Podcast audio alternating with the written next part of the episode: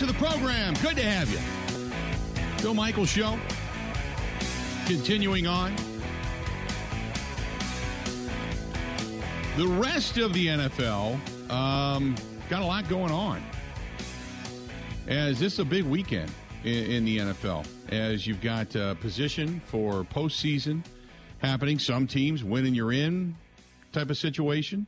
Uh, bringing now our guy Mark Schofield, SB Nation, joining us uh, over on the hotline. Mark, how you doing today? I'm doing well, Bill. How are you? I'm doing good. Um, now we don't know as uh, just uh, for the scheduling issues. We talked about this in the first hour of the program. The game between Cincinnati and Buffalo, they have not made a decision on. Um, and obviously, that has some seeding and playoff ramifications. They're trying to be as sensitive as they can to both sides, to the fan bases, to all teams involved. What do you think happens?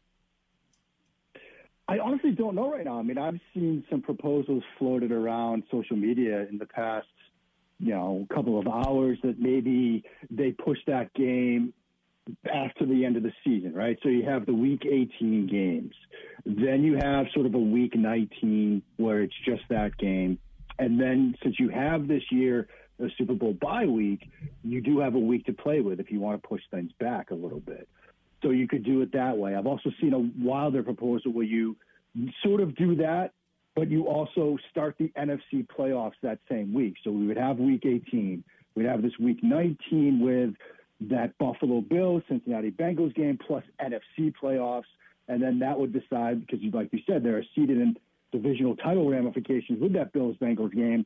So then you would have that game with the NFC playoffs, and then the next week you'd have AFC wildcard playoffs and a bye. So, I mean, these are all sort of proposals that are floating out there. I, I think what the league probably does is they have week 18 and they push it back. Maybe they have a week 19 and some of the playoff games start that week, whether it's NFC only or NFC AFC, I don't know. But but they have to, I think, get that game played. I mean, there's also a, a, an opportunity or a scenario where they call it a no contest and just use sort of win percentage to decide the divisional ramifications and the seeded ramifications from those games. Um, but they, have got to figure this out, obviously, because the clock is ticking. We're now here on Wednesday.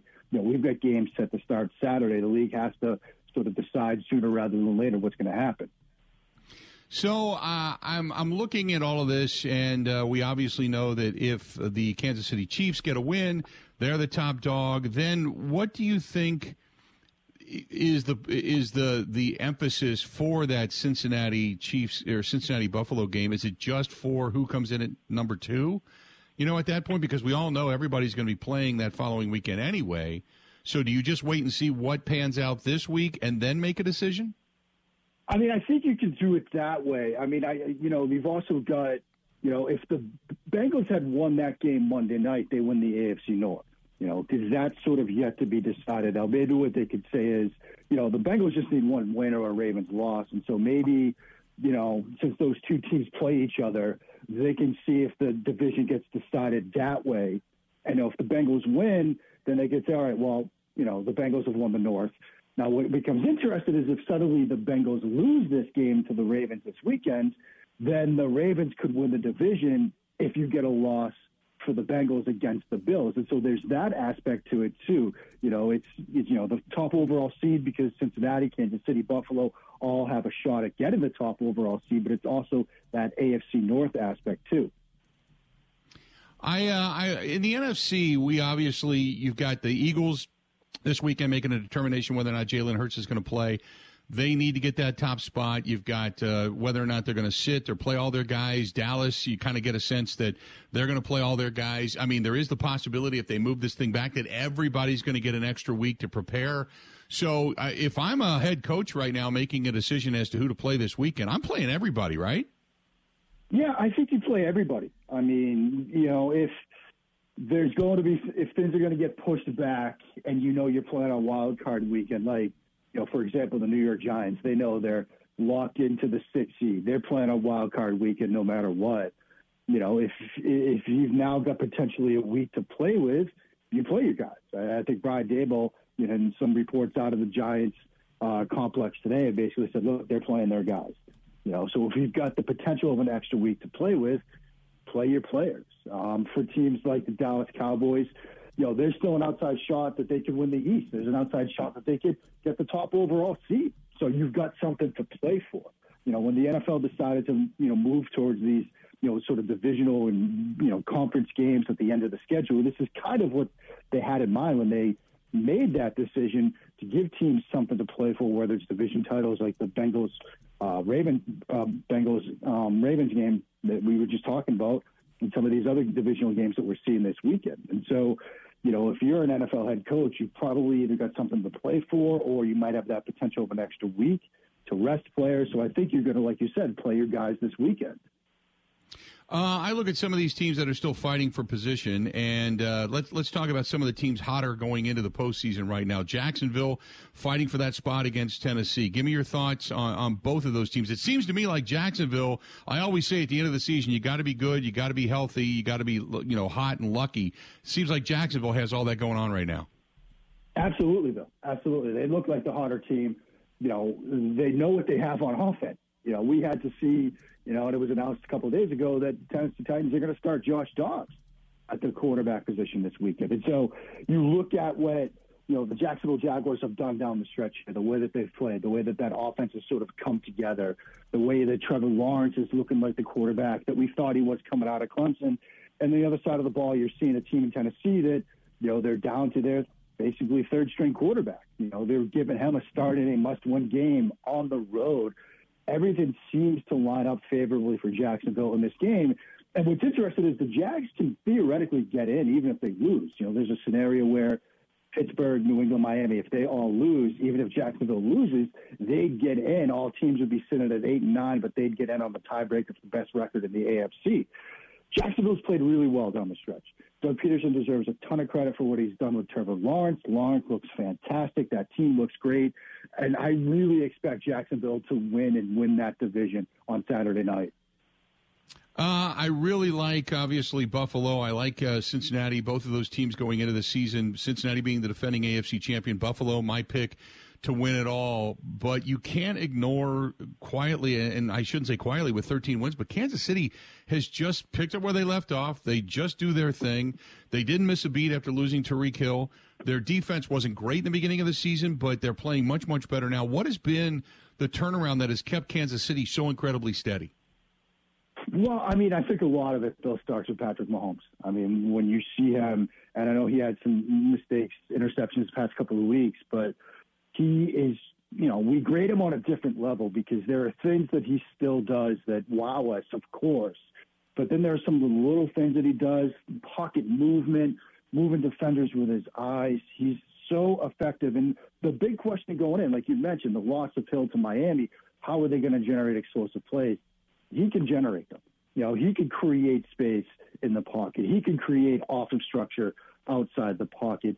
The relationship between him and Travis Kelce, they are always on the same page. There was a play in that game against Denver where, you know, Denver drops eight into coverage. Mahomes is trying to find somebody that's open, and the second he starts to move in the pocket, you can see from the end zone angle of it, Kelsey just mirror him and break. You know, it's like they're of the same mind on these plays, and that's always impressive to watch. Like you said, you know, the defense, you know, they've gotten better over the second half of the season, you know, but it starts with Patrick Mahomes and his ability to create explosive plays, his ability to be patient at times this year. That was a huge question mark coming into the season after how that AFC championship game ended and those drop eight coverages where he seemed to force throws at times. He's been patient. He's generated explosive plays and he gives them a chance to win every single game. I wanted to ask you is uh, right now Baltimore suffering from not signing uh, Lamar Jackson at the beginning of the season. And I, there, there's two sides to this. And I, I, know players say, well, you know, you made your bed, you know, Baltimore lying it because he doesn't want to hurt himself. Otherwise, you'll use the knee against him. But then again, I, I you know, look at what Denver did, and they gave, you know, uh, you know, Russell Wilson all the money, and now they regret it to death. So I, I don't fault anybody here, but are they paying the price for not signing Lamar Jackson at the beginning of the season for him not playing? I mean, there might be something to that, you know, because but the other thing to consider is the way that Lamar plays the position. You know, the way he relies on his legs, relies on his athleticism in a similar way, create outside the pocket, create off structure. You know, he's somebody that needs to be close to 100% to be at his best. That's not really unique to Lamar, but it's certainly the way they have structured that offense. So much of it begins with what he does and how creative he is, and the run game elements that you have because of Lamar Jackson. You know, they use him in the run game, and so I think that they're in a situation where you know they want to be sure that he's going to be as effective as he can be. They don't want to rush him back. You know, in terms of will he sort of slow played a bit, you know, because of the contract situation? I don't think so. I think it's a scenario, you know, having seen Lamar over the years and studied him over the years and, you know, seen him back in college, like he's a competitive guy. He wants to be out there. And so I'm sure as soon as he's cleared and close to being able to get back on the field, he's going to want to be out there. Uh, then I want to go over to the NFC real quick. We're talking with Mark Schofield of SB Nation. Uh, we talked a little bit about Philadelphia. Is the most dangerous team in the NFC though San Francisco? I, I Brock Purdy obviously has has given them a spark and energy, what have you. But with that defense and the fact that they have an energized offense, I, they're hoping to get Deebo Samuel back by the time the postseason starts. Is that the most dangerous team in the NFC right now? I think I think it's trending that way, Bill. I mean, you look at you know, what they've done past couple of weeks with Brock Purdy, what that defense is, like you said, perhaps the best, if not one of the top three best defenses in the league. And, you know, the idea that they're going to get Deebo back for a playoff run, they look to be like on the, like the team that's on the NFC side that is playing the best. You know, Las Vegas, Jarrett Stidham, Josh McDaniels, they did some things schematically to cause some breakdowns in coverage. They did a lot with motion and eye candy. And so I'm sure going into the playoffs, some teams will try to borrow those concepts to use against the 49ers. But when you take a step back and look at the rest of the NFC, like we've talked about basically all season long, you know, Philadelphia has questions now because of Hurts and how they've looked recently. Dallas has had some ups and downs. Minnesota has certainly had some ups and downs. I mean, there's a case to be made that after the 49ers, maybe the Packers might be the you know the team that's playing the best right now with the way that they've ended their season. But I think overall, yeah, the San Francisco 49ers right now in this moment look like the most look like the best team in the NFC. It looks like, as of right now, anyway, like the Packers could, if they win, they could end up going to San Francisco, which has been kind of their nemesis and bugaboo in the postseason for the last, you know, four, five, six years. Uh, what would make us think that the Packers, with what limited offense, and I say that in the sense that they don't have a prolific passing game, with the limited offense they have and San Francisco's ability to stuff the run, what would make us think that this Packers team could beat San Francisco at Levi Stadium? I mean, I think when you see what the defense has done in recent weeks, and, you know, this was sort of going into the year, one of the sort of pro Green Bay arguments. I remember making this case back in August with you that, look, you know, maybe it takes some time for this offense to gel and Rodgers to gel with the new receivers, but that defense is going to be very good.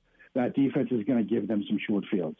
And now you look at the way this defense has played in recent weeks, the way they were able to sort of, you know, almost eliminate Justin Jefferson this past weekend and now you're going up against a rookie quarterback making his first playoff start, you know, seventh round pick. There will be opportunities to create plays on the defensive side of the ball that, yes, if you don't have the prolific passing game you've seen from Green Bay in years past, and, you know, San Francisco is certainly good at stopping a run game, which in recent weeks has really come together since the bye. But if you've got some short fields to play with, if you've got, you know, some starting field position that's near the 50 on a number of your drives – that's going to put you in a position to win that game. And so, you know, that's what I look at at a potential Green Bay San Francisco matchup. The way this defense has played in recent weeks, that might be sort of the equalizer in that matchup. Create some turnovers, force some mistakes from Brock Purdy, give Aaron Rodgers some short fields. That's a winning recipe. Mark, great stuff as always. I appreciate it. And we'll talk again next week as we get all of this worked out with uh, this extra game and whether or not uh, the postseason's all settled or not by then. So we'll chat at that point in time. Okay? Appreciate it, bud. Thanks so much, Bill. Have a great week. Absolutely. There you go. That's our buddy Mark Schofield from SB Nation joining us for a couple of minutes uh, on the hotline. It's, it's, yeah, until you know what, and again, uh, the likelihood is that, um, you know, as long as you take money out of the equation, the likelihood is they'll just go by winning percentage and such, and that's the way they'll they'll seed out the AFC. But um, yeah, it's uh, it, and you hate to think that money's going to play into it, but money plays into everything, unfortunately. Eight seven seven eight six seven sixteen seventy. Um, I want to get into the whole Skip Bayless thing when we come back because Skip's a guy that we love to hate on. And I wrote something yesterday, and it is and and people are reading it a certain way, and it's not. And I, I wanted to talk about it. Stay tuned. We got a lot more of the Bill Michaels Show coming up right after this. Ready? This is the Bill Michaels Show on the Wisconsin Sports Zone Radio Network.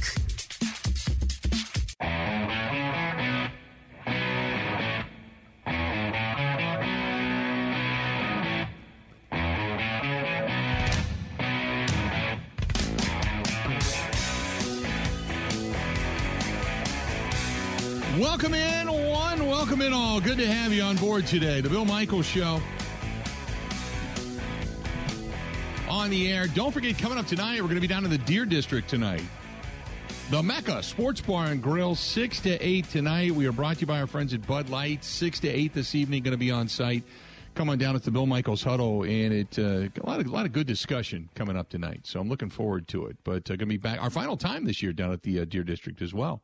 So come on by over at the Mecca Sports Bar and Grill, 6 to 8 tonight. We're going to be there. Uh, I'll be sitting upstairs in the loft, but you can still come down and uh, listen to the program, uh, enjoy some food, beverages, big screen. I'm sure the Bucks are going to be on. I think the Bucks are playing early tonight, if I'm not mistaken. So uh, come on down. And I think the Bucks are on the road. The Bucks are on the road tonight, aren't they, Ben? Correct me if I'm. Uh, Let me check. If I'm out of line here, I think they're in Toronto. They are. Yeah, 6:30 tonight in Toronto. There you go.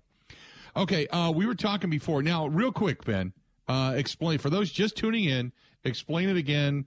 What what what your thought is? What your your your question, so so to speak, is. So the Packers will face a different physical test, I think, on Sunday against a great Lions line and a run heavy team. The Vikings matchup, they dominated front wise, but it was largely because of all of the injuries and even in game injuries the Lions faced. The the thought is is that a is that a bad Packers front or an average Packers front that was graced with good matchups and played well in the last month, or is it actually a, a, quite good front that has gotten better and now has proven that maybe the start of the year was an anomaly? Okay. So I'll take it a step further in this discussion, and I will say, look, if you believe that this team is now a good front, that they have bought in, that they are now executing, running basically what the defense is supposed to be, because everybody is now bought in and they're on the same page, then wouldn't you have to say that what we saw last year out of this defense, when everybody was seemingly on the same page, the Joe Barry defense, it's a good scheme. If everybody buys in and does their job and what we've witnessed, it's a good scheme. And that then you have to give credit to Joe Barry and that this was more on the players than it was on the coaches. Would you have to say that? Would you have to give Joe Barry credit? Now, two things at play here, and this is my opinion. One is I cannot forget about second and second and long, third and long, and watching guys play 15 yards downfield when the opponent needs 12 yards for a first down. I, that is to me unfathomable and unforgivable. It, it is it is horrific play calling. So that's one. Two, I got to wait and see the remainder of the season because tackling is a thing. That's that's players on the field doing what they do. That's more on the players than it is on the coaches. But if players don't believe in you, you don't have the ability to teach, you don't have the ability to get through to guys, to break it down, to get them energized about what it is you're doing. That's part of being a leader as a coach. Right place, right time, pep in the step, all of that. If you can't get them to do that, then that's more on coaching than it is on, it is on anything else you can have one petulant player and it can kind of screw everything up, but it's the the remainder of the the other ten got to get you in line along with the coaching staff, or just sit you, which could be the reason Darnell Savage sat because he just wasn't a part of it. He didn't believe in it or whatever. But I've got to let the rest of this season play out before I say Joe Barry. Yeah, uh, it wasn't you; it was the players you know, because most of the time it is the players, but I, there's just certain things about this defense and about this coordinator I can't unsee. So I I've got to wait. Now, the question is is this a really good football team and everything we expected it to be defensively speaking coming into the season that are now playing together and playing at their peak or uh, is what we've witnessed over the last few weeks, just kind of a a fluke. The product of terrible opponents, for lack of a better Yeah. term. Yeah. Terrible lines. Yeah. Bad offensive lines and just, you know, kind of, well, and, and you can even maybe take it a, a step further and say maybe they're playing a little bit above their heads. Can you say that? 877 867 1670. 877 867 1670. That's the question. Let's go to Sean listening to us in Neenah. Sean, how you doing today, man? What's going on? Hey, good morning, Bill. Thanks for taking my call. Appreciate it. Love the show, man. Appreciate uh, it. Good question as far as Joe Barry. You know, like you, I wasn't really sold on his scheme, and to the point, are, are the Packers for real? I think they're playing some really good ball, and I think you said the players are buying into it. My concern is the buying in. As professional athletes, why or how are you not buying in sooner than later with you know with the season? Um, you know, and it kind of goes back to uh, some of the players making some between the line comments earlier this year. I think as far as like you know not maybe. To me, is it, is, it, is it a coaching thing? Is it you're you're the coach, defensive coordinator? Can you Right. not step up to make these guys, you know, make them? But you know, as a leader, as a coach, how do you motivate them to buy into your system? Now, what what what's made that happen now? I don't know, but it's good to see. Um, going into Detroit, I think it's going to be a really good test. If the Packers continue to play as they are, I think they, I think defensively, I think what I'm seeing is something I'm buying into watching the team. My concern on the other side of the ball is what's the offense going to do? Um, if they can get hot, then the Packers can strike. Um, my thing is, what can the offense do? Again, not getting off the defensive conversation, but I think the defense is for real. I think they're buying into what you know Joe is selling, but you know, as a coach, he has to continue to coach. I was all for having him, you know, show him the exit. But what I'm seeing now, I'd say, you know, I'll reserve my judgment.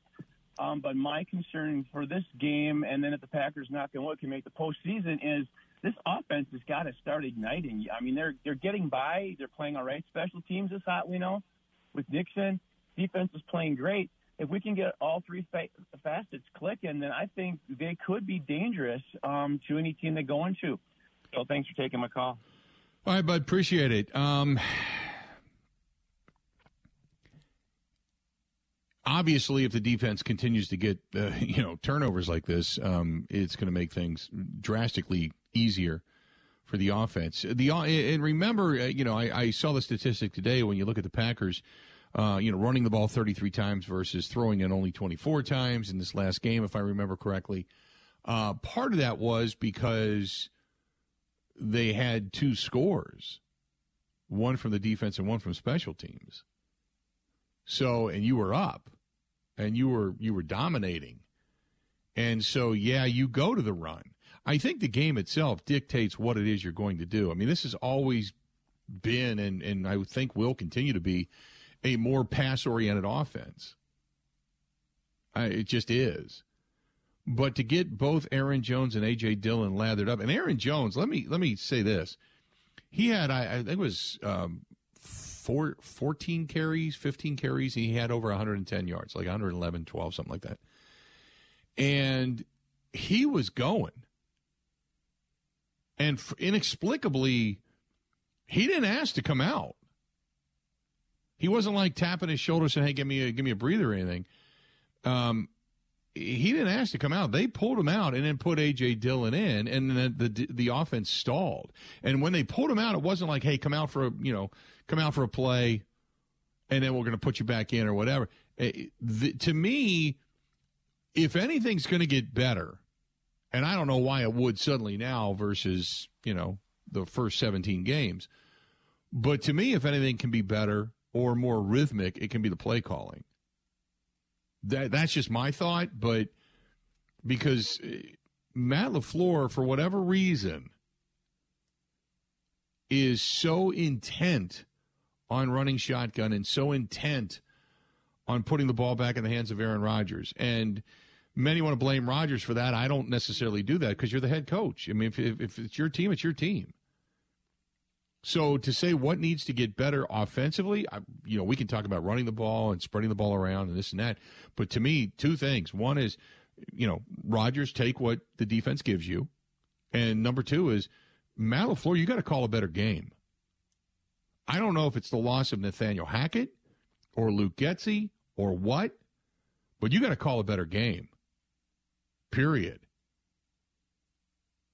Your play calling used to be rhythmic. It used to be innovative. It used to be motion and movement and play action at the right time and and running out of shotgun with very little movement, you know, emptying the backfield continuously and four and five wide. It just you're not getting it done. It's predictable. On more than one occasion over the last five or six games, I I've said, here we go, third and two. Look for the shot down the sideline. Sure enough, empty backfield, four, five wide, shot down the sideline. It's just, it, it is what you know it's coming. So, defensively speaking, though, I think the defense has, I, I think the defense, just watching the defense play, you can't help but look at this thing and go, yeah, there's, there's a, there's a different, there's a different energy level there. There's a different camaraderie there. I don't know how else to put it. I mean, I could throw a bunch of adjectives out you can nod your head, but there's just something different about this defense. And they have gotten a little more aggressive. Unfortunately, they had to because of the loss of Rashan Gary and obviously Dean Lowry. So they needed to kind of mix a few things in blitz wise and such and move guys around to give different looks to quarterbacks. And they've done that. And they've, they've done that pretty well. And that is part of scheming. 877 867 1670. Let's go to our buddy Gerard listening to us in Delaware. Gerard, what's going on, man? Hey, Bill. Uh, I think Ben has a, a, a decent point there.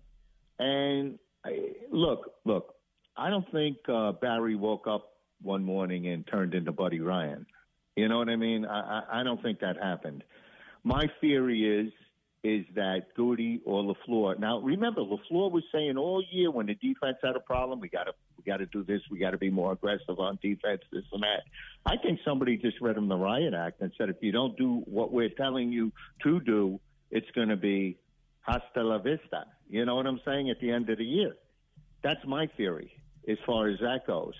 Um, and and I don't think. Uh, look, obviously Barry has the knowledge to do it but does he have the personality personality to do it?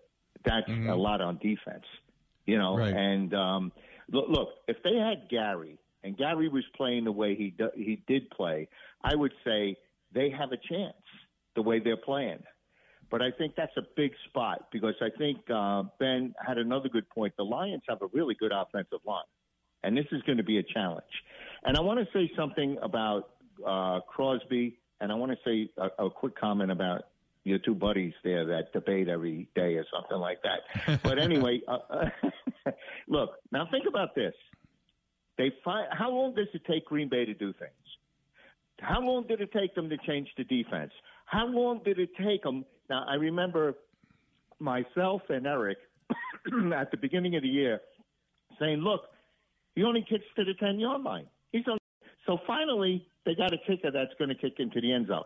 Now, in defense of Crosby, this guy's probably got hurt once or twice in his whole career, and he's been playing since Moses. Right. So, so you get a kicker that comes on and the first thing he does is pull a groin. Think about right. that. You, yep. you know, think about how Crosby is so durable, and he's always trying. You know, the whole bit. And the, the thing about you know, Skip and Shannon. Look, Shannon Sharpe, I told you what he did with Cedric Maxwell that time. I said that in the past mm-hmm. to you. I remember what he lied about Cedric Maxwell, you know, dealing with racism and Boston. And Maxwell, he didn't even right. realize Maxwell was on that night. And the other, and look, and he just said when you played that back that he's seen his brother Sterling, I assume, laying on the field. I doubt if he ever seen it live like he said he did. I don't even believe that he did he might have been playing or whatever at that time mm-hmm. when it happened. And it's and, and you know the other thing is, Bill, there's two things. It's called one one thing is called grifting, and the other thing is called stage. And I believe these two guys are pros at doing that. Okay, and that's what they do, and that's the game they play. And this this is uh, uh you know really, I, I, you know, and remember I believe, let me say this, Gerard. I believe that they stage a lot of stuff, that they go back and forth in certain areas. Appreciate the phone calls always, because uh, and I'm late for a break. I believe that. This case, I don't. This case, I don't. I think Shannon Sharpe wanted to say something. He did not agree. He wanted to get his emotions out. He did not agree with what Skip did uh, when he did it, and he wanted to talk about it, and not necessarily that, but he also wanted to deal with the emotions of that day and that after that evening. And it, it, it got off to a really bad start. I don't believe that was staged. I believe Shannon Sharpe took a shot at Skip. Skip took offense to it and was not going to allow him to finish his thought. That's just my thought. 877 867 1670. 877 867 1670. Uh, by the way, for Mark, who says uh, Gerard's right, uh, Mason Crosby only has two touchbacks. No, he's actually got, uh, I think it's like 14 or 15, 16 touchbacks this season, if I'm not mistaken. So he, he has done it. He, the kickoffs, he rates rather low. As a matter of fact, he rates as one of the lowest uh, kickoff people in the National Football League, uh, right there with Tyler Bass from Buffalo. But that being said, he's also one of the highest percentage field goal kickers right now, also in the National Football League. Just an FYI. 877 867 1670, this portion of the program being brought to you by our friends uh, over there at Nice Ash. I was downtown yesterday. Down, stopped at the Nice Ash. Had a had a really nice time. Great relaxing place. Went in, saw my buddy Mick, uh, who was in town. He was flying back out today, going back down to South Carolina, and uh, had a had just a really nice day. A couple of beverages and uh, and a cigar, and we sat up in the big leather chairs and such. And you can sit up front. You can watch the world go by. Do a little work on your whatever, your computer, your phone, your iPad, whatever uh, or just uh, sit back on a weekend and enjoy the music and enjoy a lot of the entertainment that they bring in. It's a great place. Uh, TheNiceAsh.com. TheNiceAsh.com. 323 West Main Street, downtown Waukesha. Stop in. Tell them we said hi. Covering Wisconsin sports like a blanket. This is the Bill Michaels Show on the Wisconsin Sports Zone Radio Network. The Bill Michaels Show podcast Listen, rate, subscribe.